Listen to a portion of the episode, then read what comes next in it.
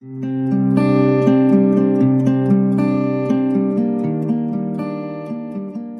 نام خدا همکاران محترم با سلام. من ریاهی هستم متخصص قلب و روح و از مجموعه سه قسمتی تاکگرلورها بخش اول رو خدمتتون تقدیم می‌کنم. مجموعی که قرار هست در بخش اول به معرفی دارو و اندیکاسیون های مختلف اون و دوزهای دارو در اندیکاسیون های مختلف بپردازه.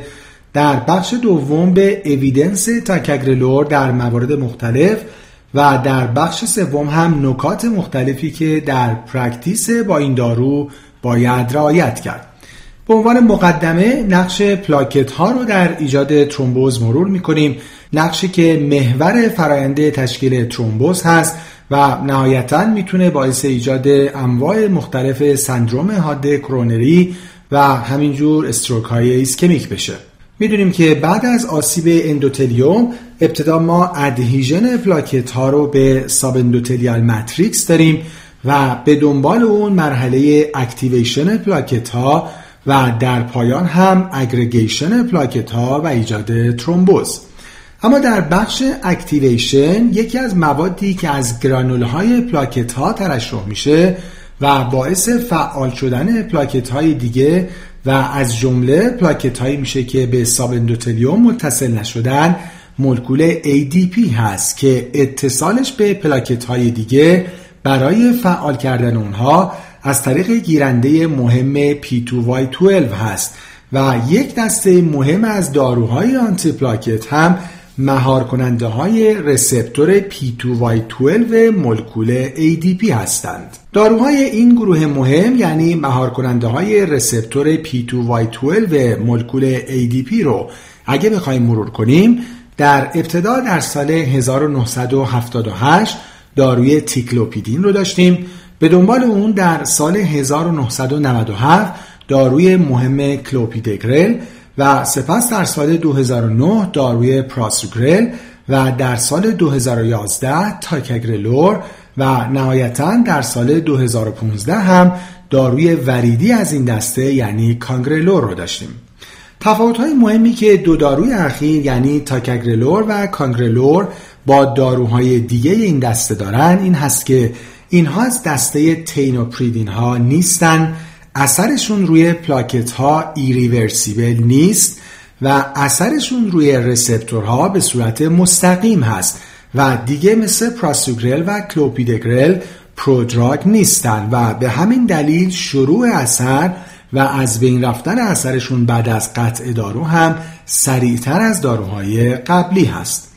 و اما قبل از بررسی جایگاه داروی تیکاگرلور در indication های مختلف چند نکته مهم pharmacologic درباره اون رو مرور کنیم. دارویی که گفته شد مهار کننده receptor ADP روی پلاکت یعنی receptor P2Y12 هست که نهایتا باعث مهار مرحله activation میشه و چرخه ایجاد ترومبوس رو مهار می‌کنه. نکته اول این که این دارو برخلاف داروهای قبلی از این دسته از گروه thienopyridine نیست و تنها داروی خوراکی از دسته با عنوان cyclopentyl triazolopyrimidine همطور که اشاره شد نکته مهم این که برخلاف کلوپیدگرل و پراسوگرل اثر این دارو روی گیرنده های ADP اثر reversible هست. نکته مهم دیگه این که متابولیسم این دارو برخلاف کلوپیدگرل مستقل از ژنوتیپ سیپ سی 19 هست و به همین دلیل ژنوتیپ های مختلف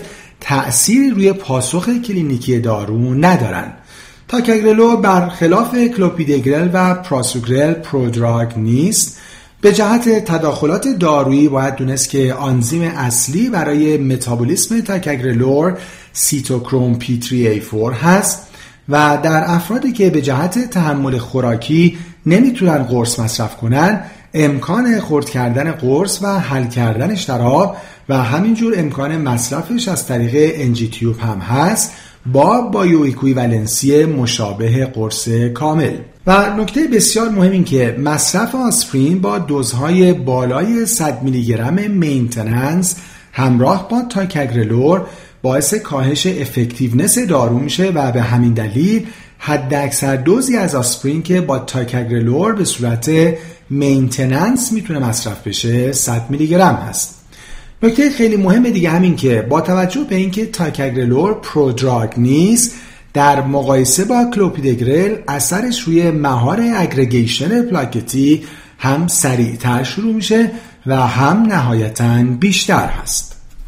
اما مواردی که در ادامه به عنوان indication های مختلف دارو گفته میشه بر اساس این guideline ها هست. guideline 2017 سی وای مربوط به ESC guideline 2014 ACC AHA درباره non-ST elevation acute coronary syndrome و همینجور guideline 2020 ESC مربوط به non-ST elevation acute coronary syndrome guideline 2019 CCS مربوط به European Society of Cardiology. guideline 2016 dual antiplatelet therapy مربوط به ACC AHA و همینطور guideline 2021 stroke مربوط به ACC AHA اما این دارو در چهار بیماری مهم indication داره. مهمترین indication ticagrelor طیف های مختلف acute coronary syndrome هست یعنی ST elevation MI و non ST elevation acute coronary syndrome و در پروفایل های مختلف این بیماران به جهت درمان های invasive و non invasive که ticagrelor ارجح هست نسبت به کلوپیدگرل در رژیم dual anti therapy و البته به جز بیماران ST elevation MI ای که قرار هست fibrinolytic دریافت کنند. indication دیگه این دارو در chronic coronary syndrome هست هم به عنوان یکی از رژیم های مهم extended therapy در بیماران high risk و هم با recommendation ضعیفتر به عنوان یک بازوی DAPT به جای کلوپیدگرل در بعضی از بیماران high risk PCI میشن. و نهایتا هم یک recommendation جدید برای این دارو وجود داره و اون هم در گروهی از بیماران stroke برای یک ماه DAPT در کنار آسپرین. اما در ST elevation MI ticagrelor P2Y12 inhibitor انتخابی هست نسبت به کلوپیدگرل در رژیم DAPT و البته به جز بیمارانی که کاندیدای درمان با fibrinolytic میشن درمان مهم انتخابی این بیماران حتما primary PCI هست که در این موارد ticagrelor با ارجحیت بیشتر نسبت به clopidogrel indication داره در کنار آسپرین و حتما قبل از شروع procedure یا نهایتا در زمان انجام PCI. در بیمارانی که به هر دلیلی برای اونها reperfusion therapy انجام نمیشه هم باز ticagrelor P2Y12 inhibitor انتخابی هست و ارجح نسبت به کلوپیدگرل در رژیم DAPT. و اما همونطور که گفته شد در بیمارانی که کاندیدای fibrinolytic therapy میشن ticagrelor فعلا indication نداره و عملا یک relative contraindication برای fibrinolytic therapy هست. البته مگر در مواردی که برای بیمار بعد از fibrinolytic therapy PCI قرار هست انجام بشه و زمان PCI هم بیش از 24 ساعت بعد از دریافت داروی thrombolytic هست که در این بیماران سویچ کردن کلوپیدگرل به ticagrelor توصیه میشه به ویژه اگر PCI high risk باشه. و نهایتا هم در بیماران ST elevation MI ادامه ticagrelor در کنار آسپرین به عنوان رژیم DAPT ارجح تا دوازده ماه توصیه میشه. اما در بیماران ACS بدون ST elevation یعنی unstable angina و non ST elevation MI باز هم P2Y12 inhibitor ارجح برای رژیم DAPT در کنار آسپرین ticagrelor هست. در بیمارانی که قرار هست برای اونها PCI انجام بشه البته برخلاف ST elevation MI pretreatment توصیه نمیشه و بر اساس guideline ESC pretreatment با P2Y12 inhibitor یک class of recommendation 3 داره و باید بعد از آنژیوگرافی diagnostic و confirm شدن نیاز به PCI بیمار با ticagrelor load بشه. در بیمارانی که conservative درمان میشن و قراره که بر اساس نتایج تست های non درباره نیاز به آنژیوگرافی تصمیم گیری بشه باز هم ticagrelor نسبت به کلوبیدگرل P2Y12 inhibitor ارجح هست در رژیم platelet therapy و نهایتا باز هم مثل ST elevation MI رژیم DAPT با ticagrelor تا دوازده ماه توصیه میشه که ادامه پیدا کنه. اما داروی ticagrelor چند indication هم در بیماران chronic coronary syndrome داره که مورد بسیار مهم اون استفاده از دوز 60 میلی گرم BD هست در کنار آسپرین به عنوان رژیم extended antiplatelet به عنوان long term secondary prevention در بیمارانی که high risk برای bleeding نباشن و از طرف دیگه high risk برای حوادث ایسکمیک باشن که این توصیه با یک class of recommendation دوی A هست و اگه moderate risk برای حوادث ایسکمیک باشن یک class of recommendation دوی B داره. اما مواردی که بیمار رو high risk برای bleeding می‌کنه این موارد هست سابقه ICH و ischemic stroke و همینطور سابقه پاتولوژی های دیگه intracranial و یا recent GI bleeding و آنمی. بیمارانی که high risk برای حوادث ایسکمیک هستند بیمارانی هستند که diffuse multivessel CAD دارن و همزمان یکی از این موارد رو هم داشته باشن. یعنی دیابتی که نیاز به دارو داشته باشه سابقه recurrent MI peripheral arterial disease و CKD با GFR بین 15 تا 59 و بیمارانی هم که moderate risk برای حوادث ایسکمیک هستند بیمارانی هستند که حداقل یکی از این موارد رو داشته باشند دیابتی که نیاز به دارو داشته باشه recurrent MI PAD heart failure و یا CKD با GFR بین 15 تا 59 در chronic coronary syndrome ticagrelor دو indication دیگه هم داره و البته با recommendation ضعیفتر.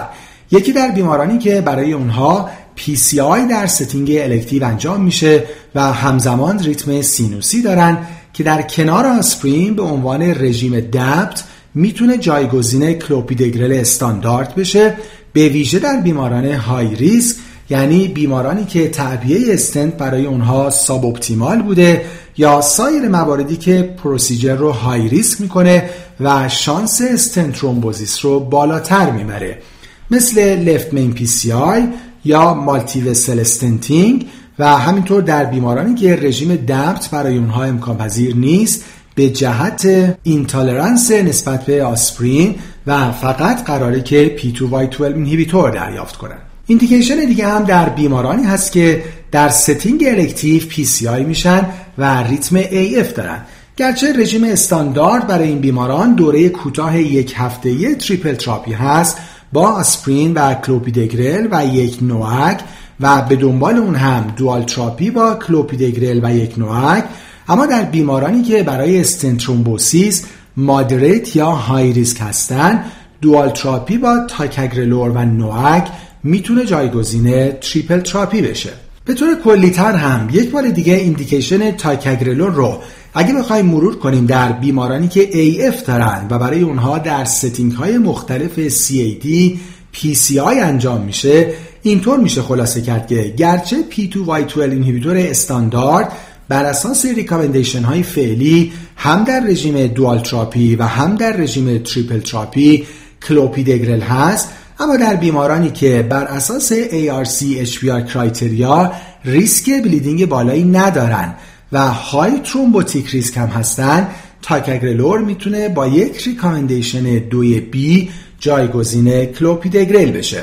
و high thrombotic risk هم شامل این موارد میشه. بیمارانی که در setting ACS برای اونها PCI انجام میشه بیمارانی که روی antiplatelet therapy سابقه stent thrombosis داشتن و همینجور بیمارانی که complex PCI برای اونها انجام میشه. یعنی PCI روی سه رگ تعبیه سه استنت یا بیشتر treat کردن سه lesion یا بیشتر bifurcational PCI با تعبیه دو استنت. اینکه طول استنت ها بیشتر از 6 سانتی متر بشه. بیمارانی که PCI برای اونها روی graft bypass شده انجام میشه. یا CTO و همینطور بیمارانی که برای اونها atherectomy انجام میشه یا left main PCI و نهایتا برای ticagrelor یک recommendation هم در guideline 2021 stroke اضافه شده با یک class of recommendation دوی b و اون هم در بیمارانی هست که stroke در زمینه یک